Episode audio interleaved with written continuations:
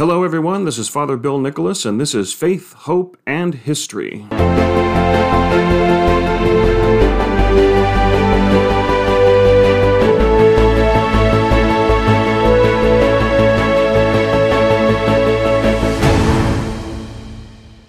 Greetings and welcome, everybody. It is Friday, February 19th, 2021, and we are already in the season of Lent.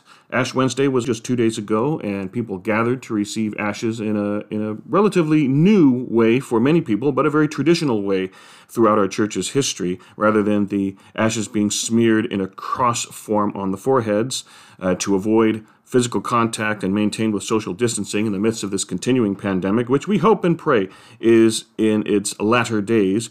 Instead, the ashes were sprinkled over the crown of the head, uh, which is also a very ancient uh, means of receiving ashes for Ash Wednesday. But we are now in the season of Lent, which, as we all know, is our preparation for the great feast of Easter, a day that is so important it stands really at the very head of our calendar every year, the season of Easter. And as I always like to remind congregations at the beginning of Lent, Easter is so important a day that it takes us 50 days to celebrate it and 40 days to prepare for it. 40 days being the season of Lent from Ash Wednesday up through Easter, and 50 days of the Easter season from Easter Sunday to Pentecost Sunday. A lot of people don't quite realize that Easter is 50 days long. Uh, I recall a few years back I was doing a wedding at uh, Mission Dolores Basilica here in San Francisco, California, and it was the Saturday before Pentecost, so it was the second to last day of the entire Easter season. And of course, the wedding coordinator who did not work for the church or the mission basilica uh, was you know, getting things ready. And at one point, she insisted that the statue of that risen Jesus just had to come down from the sanctuary. It just didn't look good. She didn't like it. It had to come down. And I said, no, we need to keep it up. It's Easter. Whereupon she looked at me as if I was somewhat screwy and she said, Father, Easter was six weeks ago. To which I simply responded, Easter is 50 days long. And it goes on until tomorrow, which was Pentecost. So a lot of people don't realize that Easter is 50 days long. So important a feast is it. And we prepare it in a season, a period of 40 plus days as we engage in disciplines and penances and sacrifices to prepare ourselves for the annual feast of Easter. But it's an interesting time for Catholics. First of all, it begins on Ash Wednesday, and every now and again I'll run into someone. Sometimes they're Catholic, most of the time they're not, uh, either in passing or sometimes even on news reports, uh, where people, some people seem to think that Ash Wednesday is the Wednesday of Holy Week, the Wednesday right before Easter. But no, Ash Wednesday is the very first day of Lent. It begins Lent. And some only observe Ash Wednesday during Lent. It's that's that's the main day, and they they, they do very little else. That's the big day for many, many people. Uh, they receive the ashes on Ash Wednesday, but some don't follow through with the rest of Lent, except insofar as they uh, come to Mass on Easter Sunday. But we know the season of Lent is a time of fasting and abstinence, a time in which we give things up. We don't eat meat on Fridays. Uh, but unfortunately, a lot of people approach Lent only in that fashion. In, in other words, they have a, a, rather negative approach to Lent. Even if it's something they look forward to and something they engage in, they, they approach it negatively. They speak of it negatively. They say Lent is about giving things up, it's about fasting and sacrifice. Some say it, it's a sacrifice to punish us for sin rather than as an exercise to strengthen us spiritually. And I have used it. I have heard uh, Cardinal Dolan in New York make reference to uh, Lent as a kind of spiritual spring training for Christian people as our preparation for Easter, in which we engage in these disciplines and traditional practices and sacrifices in order to strengthen us, strengthen our stamina, strengthen our relationship with God, and strengthen our relationship with one another as church. And people tend to think of that negatively because why? It's something that can be difficult at times, and, and for many people is difficult, like any exercise would be. And as such, it invites temptation. Just like any physical exercise, if you were to say, okay, I've decided I'm going to do 50 push ups, It's going to be difficult the first few times you try it, and early on, say after the first 10 push ups or 15, your body is starting to get tired and is starting to say, look, why don't we just stop after 25 push ups? Or maybe, maybe 20, no, 10 push ups, that'll be it. But as any coach would tell you, when you engage in an exercise, you've got to keep going. Any coach will tell you, keep going, keep pushing it, keep pushing it, keep going. And when we keep that pattern up, we keep doing those exercises every day and don't let up and don't give up, we strengthen our body physically. And it's the same thing with the season of Lent. We engage in these practices and engage in these sacrifices. We invite temptation, temptation to bring those things we gave up back early or to not engage in the uh, communal practices that we do during the season of Lent. But if we approach this the right way, then the result of Lent is to grow closer to God, especially in, in matters of prayer, grow stronger in matters of self control and, and moderation. But also, if we lean on the community with the knowledge that everyone is going through this as well, everyone is engaging in these 40 plus days of Lent, then that helps us and gives us the inner strength to maintain even when we have begun uh, personally exercises that might be somewhat challenging. We turn in a time of temptation to God. Temptation is designed to turn us away from God. And we turn that temptation into an exercise in which we fall more onto God's grace and draw strength and encouragement from the community to maintain and endure. So we go closer to God and we feel a stronger connection with one another as a church, knowing that we're all in this together. We're all doing this together. And we don't give up when we are tempted to take back what we have given up. We don't give up when we are tempted to not participate in the communal activities that are involved in the season of Lent. And hopefully, by the end of Lent, we are stronger individuals than we were when we began, even in small, small ways, and perhaps even very significant ways. To see it as a positive step. You know, when our children are involved in sports, we don't see practice as something negative. It may be difficult and it may tire them out, but we see practice as something that is important to develop their skills and their stamina so that they can play the game. It's the same thing with Lent. Just as we don't look at sports practice negatively, we shouldn't look at Lent negatively. But what is it that we do during the season of Lent? Well, there are two types of things we do, and it's not either or, it's, it's, it's both and, really. There are things that we do individually, uh, personal sacrifices and practices, the things we give up for Lent. Maybe it's a, a bad habit we want to get away from. Maybe it's a sin we see that we have returned to that we want to give up hopefully with an eye to giving it up permanently beyond Lent. Something perhaps we take for granted that we can live without, but we take for granted and we, we deprive ourselves of something. And so the individual sacrifices we do, but not only that, we engage in activities of prayer and almsgiving, engaging in what are called the three pillars of piety for Christian people prayer, fasting, and almsgiving during the season of Lent. So there are things that we do individually, but there are also things that we do together as church. And those are, of course, the days of fasting and abstinence. What are some of the things people think about when they think of Lent? They think of fasting, they think of meatless Fridays. And again, they approach it negatively, but we could see it rather positively because this is something we engage in together as a church. And the days of fasting, of course, are Ash Wednesday and Good Friday. So, of course, as of the publication of this podcast, we have already completed one day of fasting and we have one day left. And what are those practices of fasting? Well, let me tell you, I have heard a number of variations of it, of what it means to fast, what is the practice of fasting. But the two most common that I have seen and that I have uh, read and that I have encouraged is uh, fasting is basically you skip one meal and then engage in two light meals that would constitute a full meal if taken together. So, skipping one meal and two half meals is a form of fasting. Another form that I have participated in is to skip a meal, then a light meal, and then a full meal in no particular order. And it's basically curtailing the amount that we eat. And we engage in that together as a community of faith. Also, the days of abstinence are, of course, Ash Wednesday and Fridays. And those are days in which we as Catholics don't eat meat. Now, some of us may remember that Lent used to be a little more stringent than what we have now. Right now, it's just the two days of fasting and the days of abstinence on Ash Wednesday and the Fridays during Lent. But it used to be much harsher.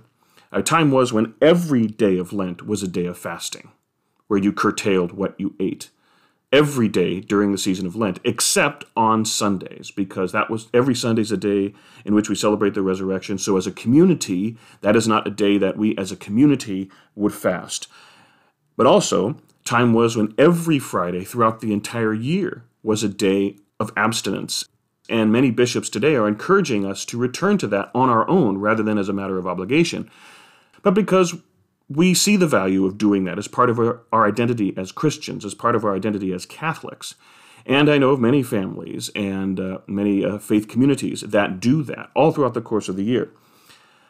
So when you look at how it used to be, the way we do it today really doesn't ask too much of us, except an awareness that in these practices of fasting and abstinence, these are not individual practices. These are things we do together as a community of faith. And so we engage in both types of practice during the season of Lent things that we do together and things that we do separately. And we're called to, to go in with uh, full honesty and even an eagerness, with a positive attitude toward what we do during the season of Lent. But I have to say, as a priest, since I was ordained a priest, and uh, even before that, in my year as a deacon and my years as a seminarian, I've always uh, seen the different ways people approach Lent, the different ways Catholics approach Lent. And sometimes they want to bounce these off the priest that they know, hoping that they can find some way to, to get around these different practices. And so I always like to say that, that Lent is an interesting time for Catholics because it's a time in which Catholics either engage in uh, sacrifices or they engage in excuses. They make sacrifices or they make excuses. They either show what strong and good Catholics they are or they demonstrate what good lawyers they are. Because more often than not, people in general don't really know the practices of Lent, but I'll tell you, they sure as heck know the exceptions and the loopholes to getting out of these practices and to finding ways to make it more palatable or to water it down or lighten it up or make it easier on them. And sometimes you might even find priests guiding people accordingly, where they'll say, yo, if you find it too hard, well, why don't you try this or try that? And all I can say is, if you ever find you are encountering a priest who advises you in anything, but we'll just keep this in the context of Lent. If you ever encounter a priest who advises you in such a way as to make it easier, run far, run fast, okay?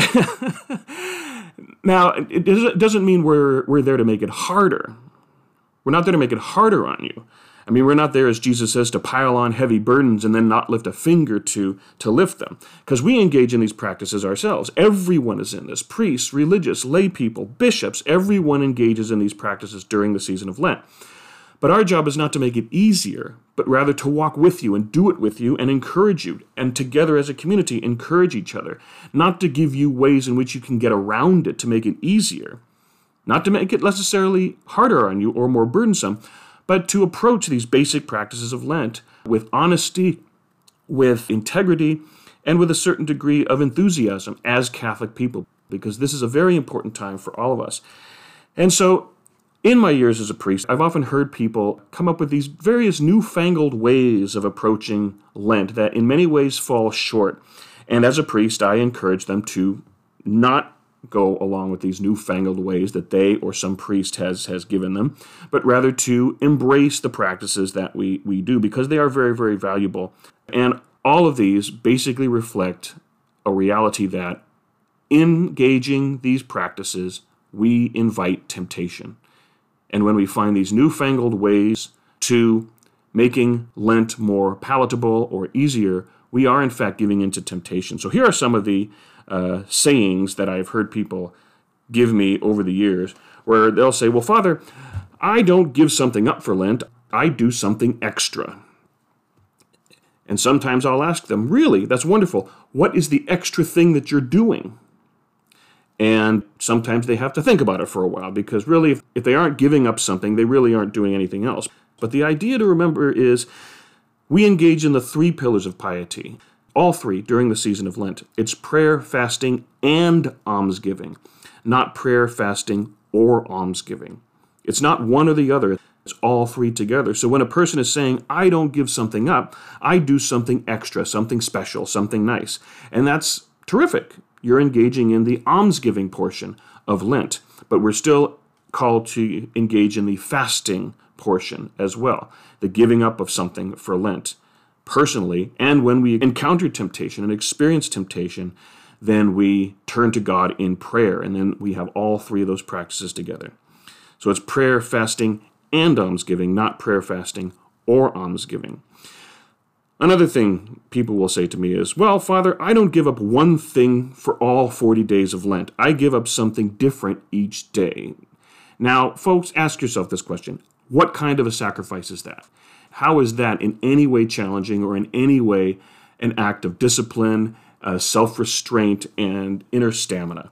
Again, I'm giving up chocolate for one day, knowing I'm going to take it back the next. I'm giving up coffee for one day, knowing I'm going to give up something else the next day. I'm going to give up uh, video games, knowing I'm going to take it back the next day, or give up drinking. How hard is that sacrifice? And there are many things where we would only do something for one day. We don't engage in it in long periods of time.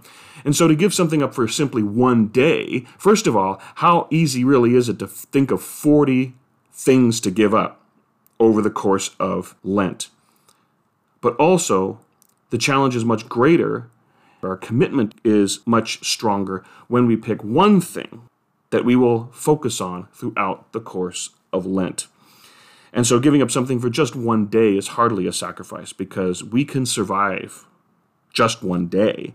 It's stretching it out over 40 days.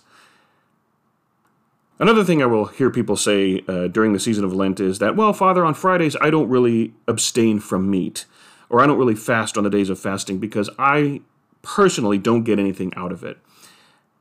There are actually two approaches people have to not fasting or not engaging in the days of abstinence. And one is they simply say, I don't get anything out of it. To which I like to remind them, it's not just about you, it's not just about me. This is something we do together as a community of faith, as a church. And the value is not so much what we get out of it, but in our connection with the community. It's something we do together. It's what identifies us as a community of faith. Very much like you may as well say, Well, I don't eat turkey on Thanksgiving because I don't get anything out of it. Well, on the one hand, you know, what's the issue here? But on the other, this is what we do as a nation. It connects us with everybody. Think of it on Thanksgiving, people travel more than they do any other day of the year to come together for a meal that involves, more often than not, eating turkey. And it connects us as family and connects us with the wider nation who observes Thanksgiving. We shoot fireworks on the 4th of July as an observance that we do as a community. And so to say, I don't engage in fasting or abstinence because I don't get anything out of it, in a way, we're neglecting our place in the community. In fact, many people will say, you know, I don't see it as a sin. What is sinful about eating meat on Fridays? And I will say, nothing is sinful about eating meat on Fridays. What is sinful is the disposition that leads to that practice, that leads to that action. And that's the disregard for our place in a wider community of faith that is the church. And all of us together are going through this season of Lent, and this is what we do together as a church.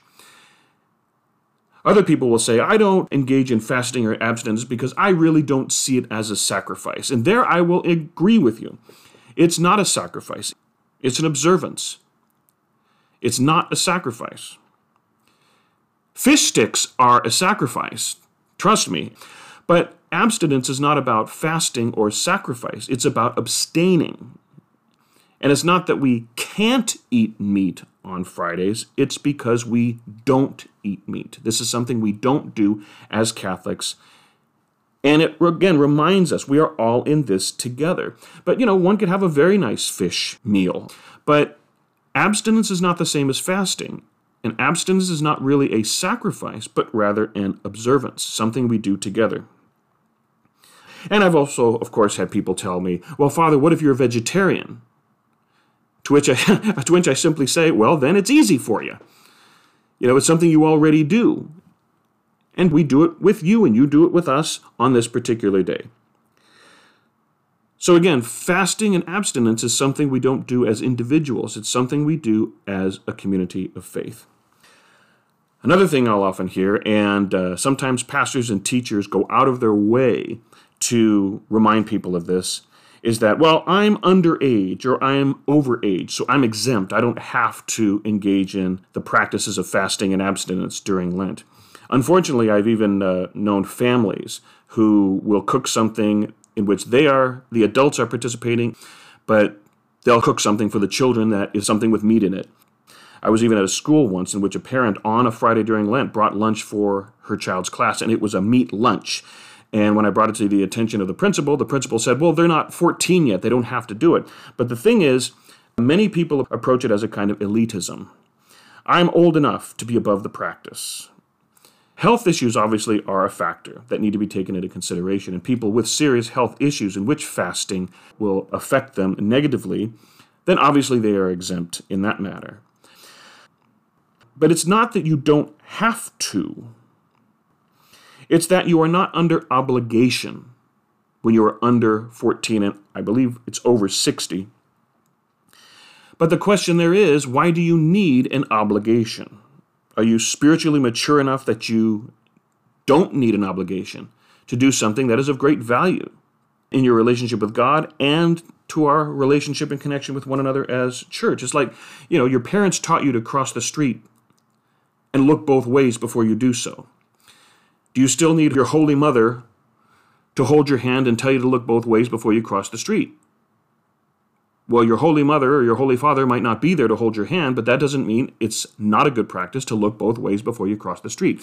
In the same way, one may not be under obligation, but one still should see it as I must do this because I am a part of the church.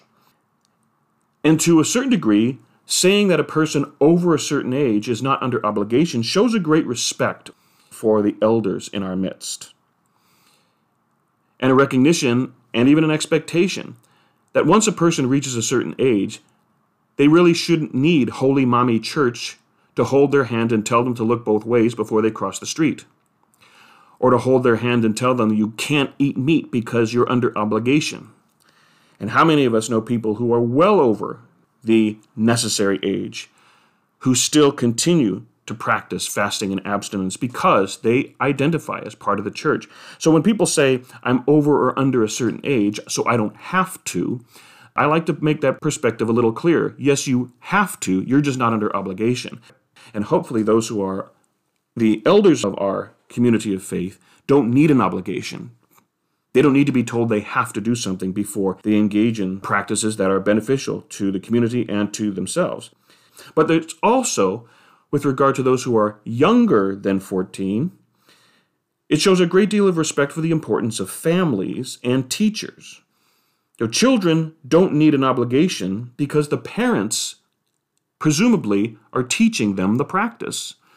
How condescending would that be for a parent to be told by the church, your child is under obligation? A parent would say, Excuse me, I'm already teaching them. They don't need the church to tell them they're under obligation. We are teaching them the practice so that when they are old enough to be under obligation, they can engage it on their own. So children don't need an obligation if parents are teaching them the practice.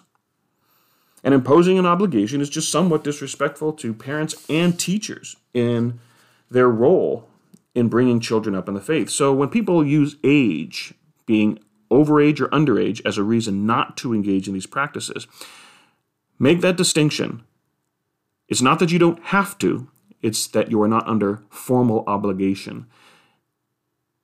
And simply because it's understood children are being taught by their parents and teachers, so why would they need an obligation? And elders hopefully are mature enough spiritually that they don't need to be told they have to do something before they do it. And one of my all time favorite comments during the season of Lent, these loopholes that people love to look for, all time favorite is they say, Well, Father, Sundays don't count. So whatever I've given up for Lent, I'll do it on Sunday. I've given up coffee, I'll have coffee on Sunday. I've given up drinking, drink on Sunday. I've given up smoking, smoke on Sundays because Sundays don't count. And I have run into some of the most traditional, so called traditional Catholic families who have maintained that and even teach their children that. Let them play their video games on Sunday. But let's really examine that for a moment. Sundays do count because, after all, the day after tomorrow is Sunday. It's Friday as this podcast is being published. The day after tomorrow is Sunday, but it's the first Sunday of what? Lent. The Sunday after that will be the second Sunday of Lent. It may be Sunday, but it is still Lent. It's not that the Sundays don't count, it's that they are not counted among the 40 days of Lent. All in all, Lent is roughly 46 days, but Sunday is not counted among the 40 days. But there was a time when the understanding was Sundays don't count, but it was not for the individual sacrifices we engage in. The individual practices and sacrifices aren't applicable to the notion that Sundays don't count. Where did that come from? Well, when every day of Lent was a day of fasting, remember I mentioned it a little earlier, when every day of Lent was a day of fasting, Sundays were not a day of communal fasting. When we fasted every day together as a community, we did not fast on Sundays. And so Sundays don't count applied to the communal activity of fasting. It did not apply to the individual sacrifices, which we still gave up on Sunday. Now we only have two days of fasting. So the Sunday doesn't count theory no longer applies. But also, ask yourself does it really make sense? Okay, I've given up coffee, but Sunday I can binge. I've given up video games, so Sunday I can lose myself in video games. We give up things to invite temptation, and when we are tempted, we resist that temptation to make us stronger. So, does it make any sense that on the day we dedicate to God, the day of the Lord is the day we give in to temptation? We use our excuse to take back what we gave up, the fact that it's the day of the Lord. It doesn't make any sense. So, it, when you think about it, Sunday is not a day that doesn't count. Because it is the day of the Lord, and this is a Sunday of Lent, it should be a day that counts more. It is a day in which we should double down on what we have given up rather than give in to the tempter on a day dedicated to the Lord. So that's just something to consider as we as we uh, come to these days of Lent, which hopefully, hopefully, you in hearing this in this broadcast uh, on this Friday after Ash Wednesday have already decided how you're going to observe this season of Lent. That's another thing I, I run into with people. I'll see them on the first Sunday of Lent and I'll say, Oh, what did you give up for Lent? And they'll say, I haven't decided yet. To which I say, Well, we're already four or five days into it. Better late than never. Hopefully, we've considered this even days before the season of, of Lent even began, days before Ash Wednesday. But hopefully, we are not approaching Lent negatively, that we do see it as something positive. And like any exercise, it gets tough and can sometimes be very challenging and hard, and especially the longer we engage in this. But the more we maintain, the more we resist, the more we turn to God in prayer and lean on one another as a community of faith, the stronger we get. So, have a great Lent. Give up something challenging. Give up something you do a lot of. Give up something that won't kill you to give it up for a while. Again, what sense does it does it make to give up something you never do? You know, what did you give up for Lent? Smoking. Oh, you smoke? No. Well, then, what good is it to give that up? Or maybe once a week, you give up something that you only do once a week. Give up something that you do a lot of, but still can live without. That might be a bit of a challenge. In talking to the children at school, I always uh, give them a hard time. I say, you know, first graders give up candy, eighth graders give up video games. And they look at you like you're crazy. And yet, it could be a very good thing for teenagers to give up technology and video games. I often like to tell the kids at school, especially the eighth graders, I tell them video games are the easiest thing in the world to give up. You pack up the video game and you give it to your parents and tell them, put it away somewhere where I won't find it. And the parents help them to give it up. So even when they beg the parents to let them play video games, the parents don't tell them where they hid it. They don't let them have it. In many ways, it's like uh, Ulysses being tied to the mast during his voyage as he's sailing past the island of the Harpies. All his sailors had wax in their ears, but he had them tie him to the mast and said, No matter what you hear me say, do not untie me. But then at a certain point, he's begging them to untie him because he wants to jump in the water and go to the Harpies. It's the same thing with giving up video games. And I tell the teenagers, it's the easiest thing to give up because you have parents who can help you stick with it. Parents can make that decision for their children. Recognize what they tend to be doing a lot of and maybe could be doing less of. Be leaders as parents of your children, be shepherds of your children. Give up something challenging, something that might be even healthy but challenging to give up for Lent. For some, it's coffee, other, it's Diet Coke, other, it's, it's drinking, some, it's smoking. I knew someone who uh, learned that Mother Teresa's community of the Missionaries of Charity uh, don't have hot water. So they bathe or shower in cold water, and they said, well, maybe that's something I could give up for Lent hot water in my shower. That's something that the poor certainly don't have a lot of, and something perhaps we take for granted. I knew someone who, in addition to doing that, and this was a, a young teenager who decided he was going to give up hot water in his shower, and he was also going to give up his bed. He was going to sleep on the floor in a sleeping bag during the season of Lent, give up the comfort of his bed. And these are very creative things to consider for the season of Lent, and I've only given you just a few. But think of something serious that could be a real challenge, something that will invite temptation, but with the encouragement of family and friends, and uh, knowing that the community of faith is with you and standing with you, that gives us the stamina to continue and to uh, maintain. And then when we look back on Easter Sunday and we take back these things, imagine giving up hot water in your shower. Imagine the feeling of resurrection you're going to have on Easter Sunday. And that's the idea. For almsgiving and prayer, come together as a family every night and pray together. If you don't already pray the rosary together every night, say, We're going to start doing that during Lent. Come together and before you retire for the night offer a prayer, and pray together as a family. Engage in almsgiving together as a family. In addition to remembering to fast and abstain on the appropriate days together with the rest of the church. So make Lent a time of strength and growth when we turn to God and we just dive in rather than give in to the tempter, looking for loopholes and exceptions, showing how we are better lawyers than better Catholics, making Lent a time in which we either make sacrifices or make excuses.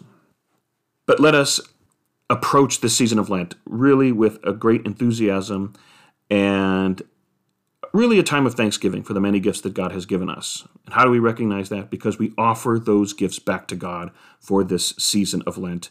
Looking forward to the day we'll take them back. So have a great Lent. And I hope it's a time of great enrichment for everybody, hopefully, a time of great strength for everybody, in which we are all in this together. We encourage one another, and with stamina, grace, and encouragement, it will be a Lent to remember among many other Lents to come. So I thank you all for joining me today. I look forward to being with you again and next week with another topic. All the best to you. God bless. Take care.